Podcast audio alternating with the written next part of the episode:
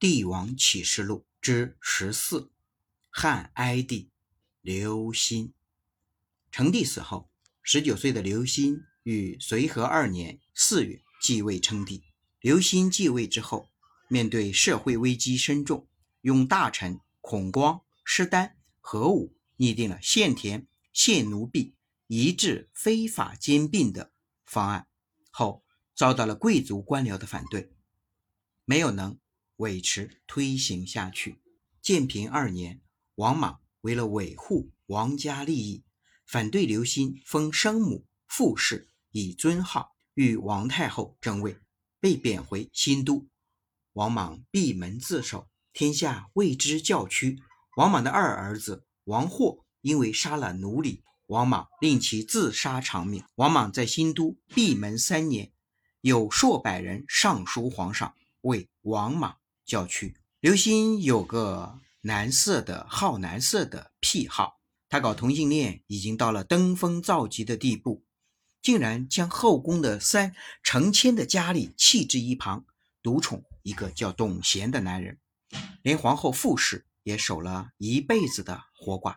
董贤以男色取悦于刘歆，开始升驸马都尉，俸禄两千石，一个月之内赏赐巨万。董贤的父亲升光禄大夫，妹妹进宫封为赵仪，岳丈被封为大臣，七弟封为织金吾，甚至哀帝在自己的陵墓义陵旁。另为董贤建了一座墓陵，两座陵间挖了一条地道相通，企图死后相互往来。之后，哀帝又加董贤石禄两千户。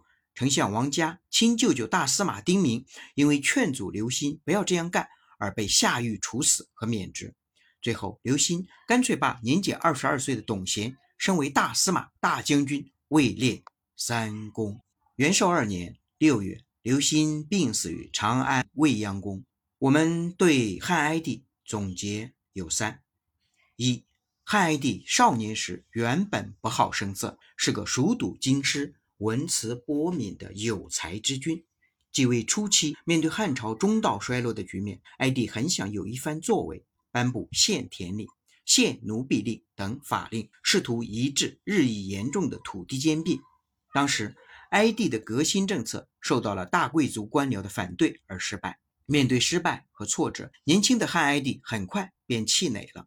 继位之初的锐气很快荡然无存，带之而来的是声色犬马之中求刺激。这样，继位不久的汉哀帝便由一个颇有朝气的年轻有为之君，彻底堕落为一个比成帝还要荒淫腐败的昏君。有的人遇到挫折会积蓄力量，储备人才。等权力稳固，再徐徐变革；而有的人一遇挫折就实行鸵鸟政策，即使今天也有这两类人的存在。而不幸，汉哀帝也是一个遇到挫折就浑浑噩噩的人。总结二：即使在封建帝王，也并非一切事情上都是自私的，关键时刻他们也会以国家大业为重。在汉哀帝建平四年，汉朝上层围绕匈奴问题展开了激烈的思想交锋，实际上是当时官场斗争的延续。从这场交锋中可以看出，军事是最后的结果，思想斗争往往和政治交织在一起。政治斗争越激烈，思想斗争也就越尖锐。军事、政治、思想这些都值得后人思考。总结三：西汉末年的汉哀帝刘歆。是我国历史上少有的几个不贪女色的皇帝，然而他却是一个令人难以置信的、更加独特癖好的专宠男人的同性恋。汉哀帝建平二年，二十一岁的汉哀帝第一次见到了年仅十八岁的太子舍人董贤，那时候他就喜欢上了这个男人，不断的给钱、给官、给权，而董贤也不思考这些的后果，只知道在一起寻欢作乐。